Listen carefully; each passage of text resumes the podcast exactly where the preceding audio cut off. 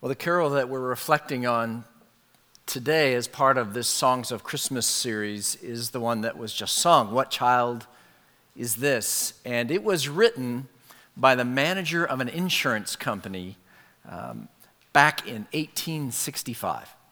William Dix had suffered unexpected and severe illness that rendered him bedridden and suffering from severe depression. And in 1865, the terrible civil war that tore our nation apart had just ended. And though the war had ended, the divisions had not. And so, if there's a song that sounds like it was written for our times, this is it. A time fraught with illness and national division unheard of. And if, as I prepared for today, I found out that everybody, I think almost every artist ever has recorded this carol, from the Highland Bagpipes to John Denver to Puddles Pity Party, who is a singing clown. And if you go on Spotify and you search for recordings of this carol, um, there are a boatload of versions. I stopped counting at 1,000. Okay. Um, and I wonder if, if it's not because, one, the haunting melody, but also um, the questions, the critical questions that the song raises for us. There are two profound questions that shape the songwriter's lyrics. The first is, What child is this? And the second is, Why does he lie in such mean estate? Let's look at that first question. It's in the very first verse. What child is this who's laid to rest? On Mary's lap is sleeping, whom angels greet with anthems sweet, while shepherds watch are keeping. What kind of child? Asleep on his mother's lap is heralded both by angels and shepherds alike. Um, and here, the songwriter has in mind that account of the birth of Jesus from Luke chapter 2. This is a good a good season to hear this read aloud. So let me read it for you. Luke chapter 2. Mary gave birth to her firstborn son and wrapped him in swaddling cloths and laid him in a manger because there was no place for them in the inn. And in the same region there were shepherds out in the field keeping watch over their flock by night. And an angel of the Lord appeared to them, and the glory of the Lord shone around them, and they were filled with great fear. And the angel said to them, Fear not. For behold, I bring you good news of great joy that will be for all the people. For unto you is born this day in the city of David a Savior, who is Christ the Lord. This will be a sign for you. You will find a baby wrapped in swaddling cloths and lying in a manger. And suddenly there was with the angel a multitude of the heavenly host, praising God and saying, Glory to God in the highest, and on earth peace among those with whom he is pleased. And when the angels went away from them into heaven, the shepherds said to one another, Let us go over to Bethlehem and see this thing that has happened, which the Lord has made known to us. And they went with haste and found Mary and Joseph and the baby lying in a manger. And when they saw it, they made known the saying that had been told them concerning this child. And all who heard it wondered at what the shepherds told them. But Mary treasured up all these things, pondering them in her heart. And the shepherds returned, glorifying and praising God for all they had heard and seen as it had been told them. So, this angelic welcome, right? That would be the highest, most esteemed of welcomes. And the shepherds would have been the opposite. They were among the least esteemed.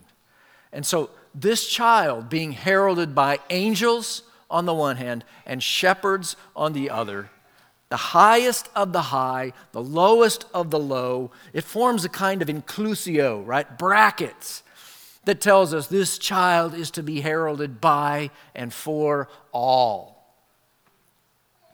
What kind of child, the songwriter asks, gets this kind of welcome? And he tells us in the very next line this, this is Christ the King, whom shepherds guard and angels sing. So the child is a king. The idea that this little one in Mary's lap is a king is a theme that runs throughout Scripture, especially the New Testament. It's all over the New Testament. It begins with these words, as Daniel Criswell taught us last week the book of the genealogy of Jesus Christ. Christ means anointed one or anointed king. That's how the New Testament starts Jesus, the anointed king. The wise men are searching for him. Where is he who has been born? King of the Jews. When Jesus calls Nathanael to be his disciple, Nathanael answers him and says, Rabbi, you are the Son of God. You are the King of Israel. The crowds pursued Jesus. And it says, um, perceiving that they were about to come and take him by force to make him king, Jesus withdrew. When Jesus entered Jerusalem for the final time on Palm Sunday, he rode on that donkey in fulfillment of the prophet Zechariah's words. This took place to fulfill what was spoken by the prophet, saying, Say to the daughter of Zion, Behold, your king is coming to you, humble, mounted on a donkey. And as he entered the city on that same Palm Sunday, the multitudes, they declare palm branches, throwing him down. They go out to meet him and they cry, Hosanna! Blessed is he who comes in the name of the Lord, even the King of Israel. When Jesus stands trial before Pilate, this exchange took place. Jesus stood before the governor, and the governor asked him, Are you the king of the Jews? And Jesus said, You have said so. And Pilate then resolutely nailed that saying above Jesus' head on the cross. You remember?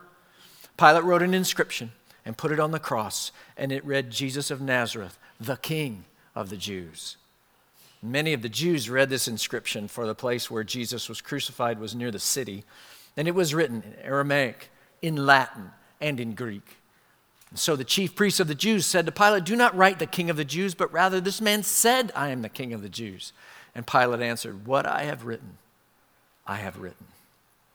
It continues in the book of Acts. The disciples are accused of making Jesus king.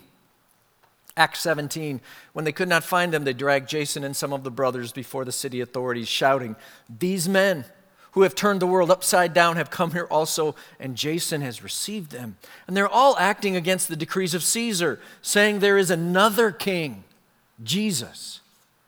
So clearly, time and time again, page after page after page of the New Testament, Jesus is presented to us as king. The Bible declares on every page, it seems, this babe in the manger is a king. Now, in our day, we've lost the sense of what it means to be king.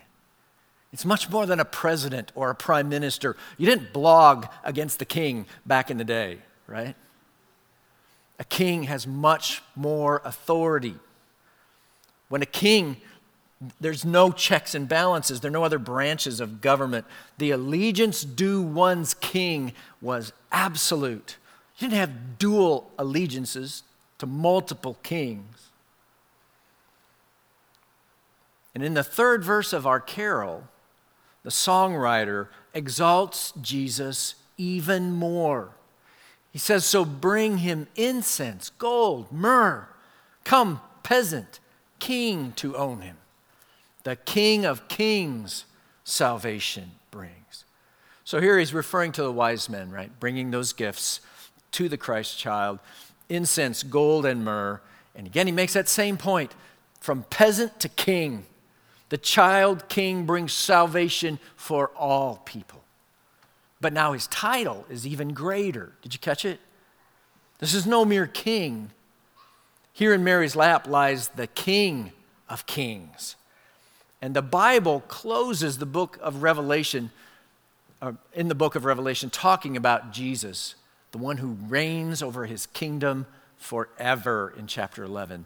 The seventh angel blows his trumpet, and loud voices in heaven say, The kingdom of the world has become the kingdom of our Lord and of his Christ and he shall reign forever and ever. And just a page or two later, it says, They will make war on the Lamb, and the Lamb, who is Christ, will conquer them, for he is Lord of lords and King of kings, and those with him are called chosen, are called and chosen and faithful. So this child on Mary's lap is no mere king. He's the king of kings. He's the king of all, as we've seen, from the highest to the lowest and all in between. And there's no one that, I, that I've run across who declares the kingship of Jesus more powerfully than Pastor S.M. Lockridge, who was, a, who was the pastor for 40 years at Calvary Baptist Church in San Diego. This is a little video clip we often watch at Easter. But this morning, I want us to watch it and grasp who this babe in Mary's lap truly is. Watch this short video with me. The Bible says, My king is the king of the Jews. He's a king of Israel. He's a king of righteousness. He's a king of the ages. He's a king of heaven. He's a king of glory. He's the king of kings. And he's the Lord of lords. That's my king. I, I wonder, do you know him? my king is a sovereign king. No means of measure can define his limitless love. He's enduringly strong. He's entirely sincere. He's eternally steadfast. He's immortally graceful. He's imperially powerful. He's impartially merciful. Do you know him? He's the greatest phenomenon that has ever crossed the horizon of this world. He's God's Son. He's a sinner's Savior. He's the centerpiece of civilization. He's unparalleled. He's unprecedented. He is the loftiest idea in literature. He's the highest personality in philosophy. He's the fundamental doctrine of true theology. He's the only one qualified to be an all sufficient Savior. I wonder if you know him today. He supplies strength for the weak. He's available for the tempted and the tried. He sympathizes and he saves. He strengthens and sustains. He guards and he guides. He heals the sick. He cleanses the lepers. He forgives sinners. He discharges debtors. He delivers the captive. He defends the feeble. He blesses the young.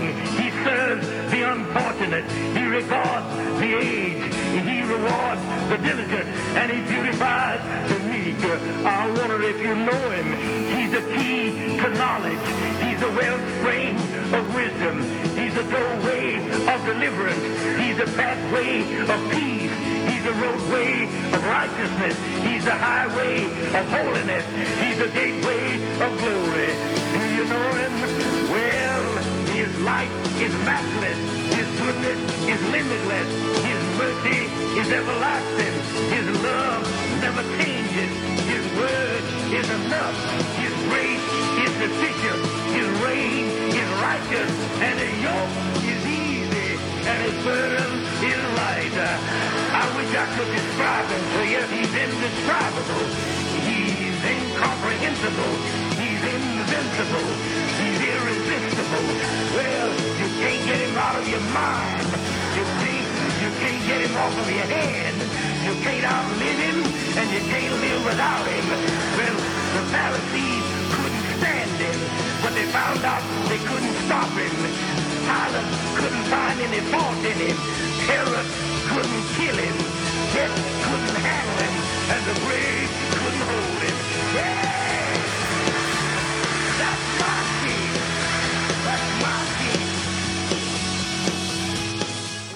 And he's in the manger.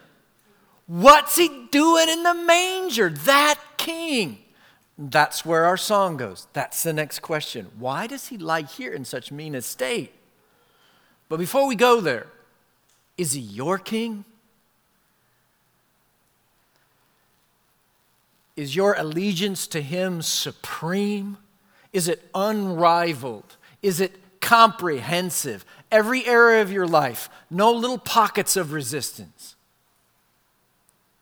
Is he your king? Are you his devoted subject? Would your family say that about you? Would your coworkers say that about you? Would your neighbors say that about you? Would your classmates say that about you? this Christmas, you can make him king and bow the knee more fully than you ever have to Jesus Christ, who's the King of kings. It's simply a matter of forsaking your sin and casting your hope and trust in him, the crucified and risen King, King of kings and Lord of lords. And the discovery of the kingship of the child in Mary's lap is what raises that second question in our song. Why lies he in such mean estate where ox and ass or other animals that don't remind you of embarrassing body parts are feeding, right? I think we changed it to lamb in our recording, but the original, I think, talks about a donkey. Um, so if, if even the angels are heralding the birth of this king, the king of kings, what's he doing here in such mean estate? That doesn't mean unkind estate, it means meager or poor estate, though, though his estate will turn mean in the other sense shortly angry, harassing, life threatening sense, just shortly on a page or two. But the question is why is the King of Kings born into such poverty of circumstance? And I, love the way the counter melody that Nick sang put it. Who is this who lives with the lowly, sharing their sorrows, knowing their hunger? This is Christ revealed to the world in the eyes of a child, a child of the poor. And, and beyond the poverty of their circumstance, right, in the manger. Just a few days later, at the ritual of his circumcision carried out in the temple, it was on the eighth day um, according to Jewish law, his parents brought the offering of the poor two turtle doves or two pigeons. And according to Leviticus, the only reason this was acceptable, this offering was acceptable, was because they couldn't afford the normal offering of a lamb. L- listen, listen back to Leviticus 12, where this law is stated. When the days of a mother's purifying are completed, whether for a son or for a daughter, she shall bring to the priest at the entrance of the tent of meeting a lamb a year old for a burnt offering, and a pigeon or a turtle dove for a sin offering. And he shall offer it before the Lord and make atonement for her. Then she shall be clean from the flow of her blood. This is the law for her who bears a child, either male or female. And if she cannot afford a lamb, then she shall take two turtle doves or two pigeons one for a burnt offering and the other for a sin offering, and the priest shall make atonement for her, and she shall be clean. So, why would the King of Kings, with all the wealth and renown that that title would merit, be born to a, such a poor couple that they can't even afford the normal offering at the birth of their child? But again, as we sing on, the songwriter gives us the answer in the next few lines. Good Christians fear, for sinners hear. The silent word is pleading. Nails, spear shall pierce him through. The cross be borne for me, for you. So he entered into this poverty for us, for sinners like you and me, this willing embrace of unjust poverty and unjust suffering. He didn't deserve either. This he did for us. See, the depth of his sacrificial, humble love is such that his incarnation amongst a poor family was just the first step of his down a descending staircase of love and humility that would lead eventually to the cross. Philippians 2 famously chronicles it for us. The Apostle Paul writes, Have this mind among yourselves which is yours in Christ Jesus, who, though he was in the form of God, did not count equality with God a thing to be grasped, but emptied himself by taking the form of a servant, being born in the likeness of men, and being found in human form, he humbled himself by becoming obedient to the point of death, even death on a cross. The King of Kings and the Lord of Lords descends to the lowest place, from manger to cross. I love the way St. Augustine put it so long ago. He says, Our Lord came down from life to suffer death. The bread came down to hunger. The way came down on the way to weariness. The fount came down to thirst. He so loved us that for our sake he was made man in time, although through him all times were made. He was made man who made man. He was created of a mother whom he created. He was carried by hands that he formed. He cried in the manger in wordless infancy, he the word without whom all human eloquence is mute. He emptied himself. He made himself nothing. And being found in human form, he humbled himself by becoming obedient to the point of death, even death upon a cross. His humility makes him obedient even unto death. There are no limits to his humility, there are no limits to his obedience. How low he would go for us, even unto death on a cross. Jesus, the New Testament teaches us, was born so that he might die. Remember Mark chapter 10 that we studied this year. Even the Son of Man came not to be served, but to serve and to give his life as a ransom for many. There's a blogger named Trevin Wax. He, his thoughts on this are really helpful. He says, Imagine the humility it took for Jesus to die there on the cross.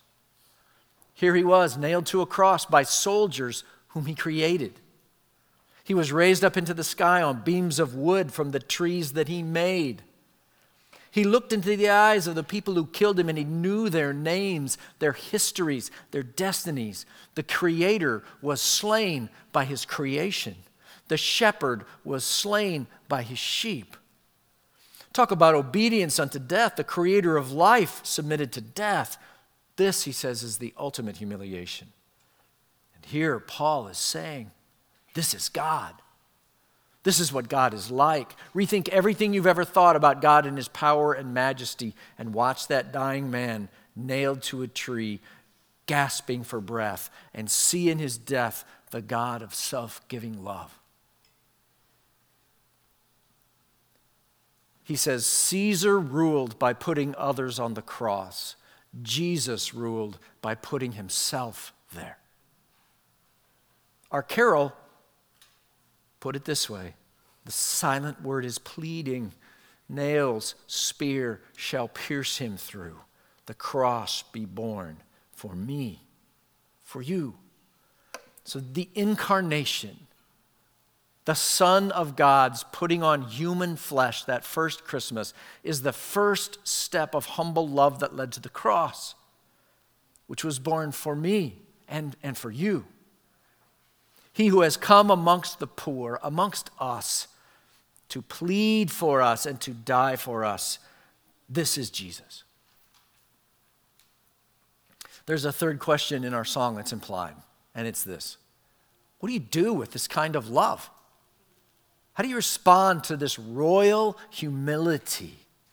And the lyrics in the song say it again and again we worship. Haste, haste, to bring him laud. Hail, hail, the word made flesh. Raise, raise, a song on high. Over and over again it says it. The language is ancient, a little cryptic to us. Bring him laud. It simply means bring him praise. It has nothing to do with lard, okay? It's a word that means praise. To hail him. It's not like hailing a cab, it's like hail Caesar. It's the exalting and honoring of someone. And so when our king humbles himself so, we worship him above all others. We sing his praises. So let me talk to those of you who are non singers, right? You're not on the worship team. You're never going to be asked to be on the worship team, okay? In fact, as an act of selfless love, you just mutely move your lips in corporate worship so as not to distract anyone around you, right? You know who you are. So, so this Christmas, sing. Sing worship to the King who deserves your praise. Find a safe space. in your car alone, in the shower. Get your phone out, pull up your favorite carol, this one, and sing, worship the King of Kings who's born right there on Mary's lap on that Christmas day. Charles Spurgeon said it beautifully. He said, The lower he stoops to save us, the higher we ought to lift him in our adoring reverence.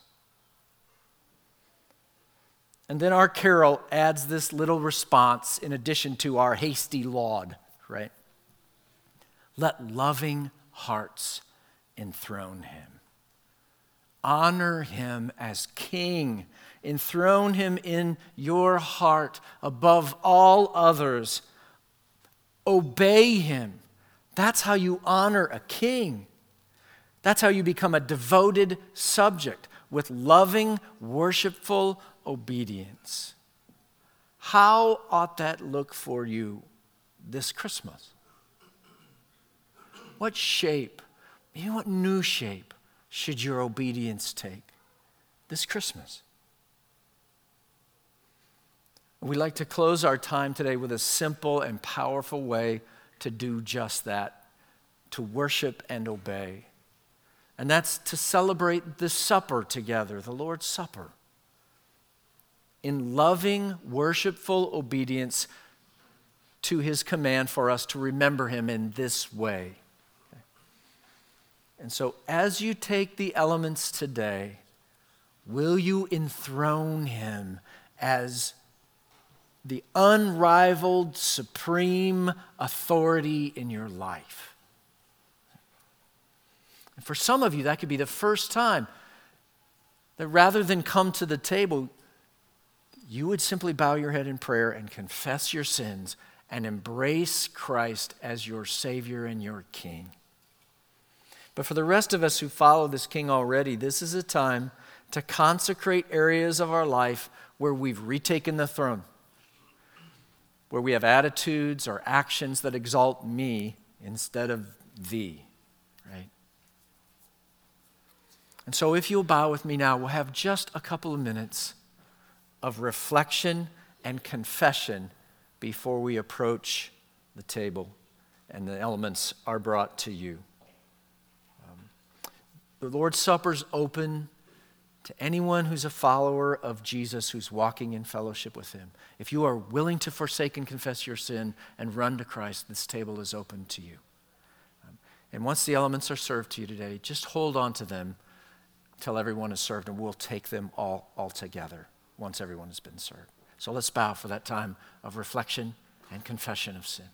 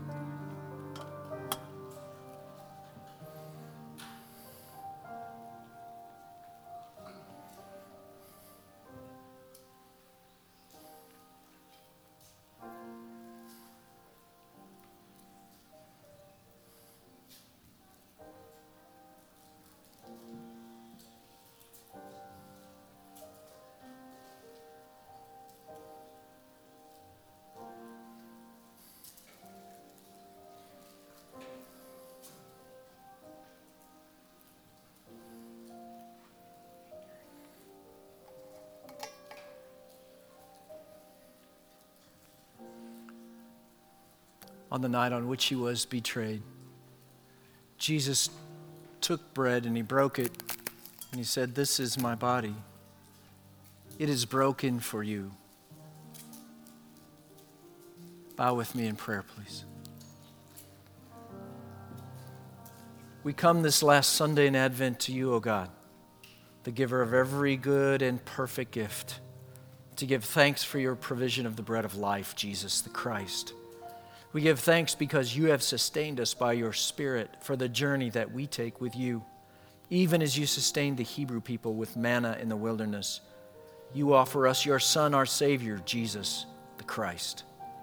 As we take this bread, we do so in remembrance of his life of his death, and of his resurrection, which provides us with life in its fullness, even for all eternity. Jesus said, Do this in remembrance of me. Take and eat.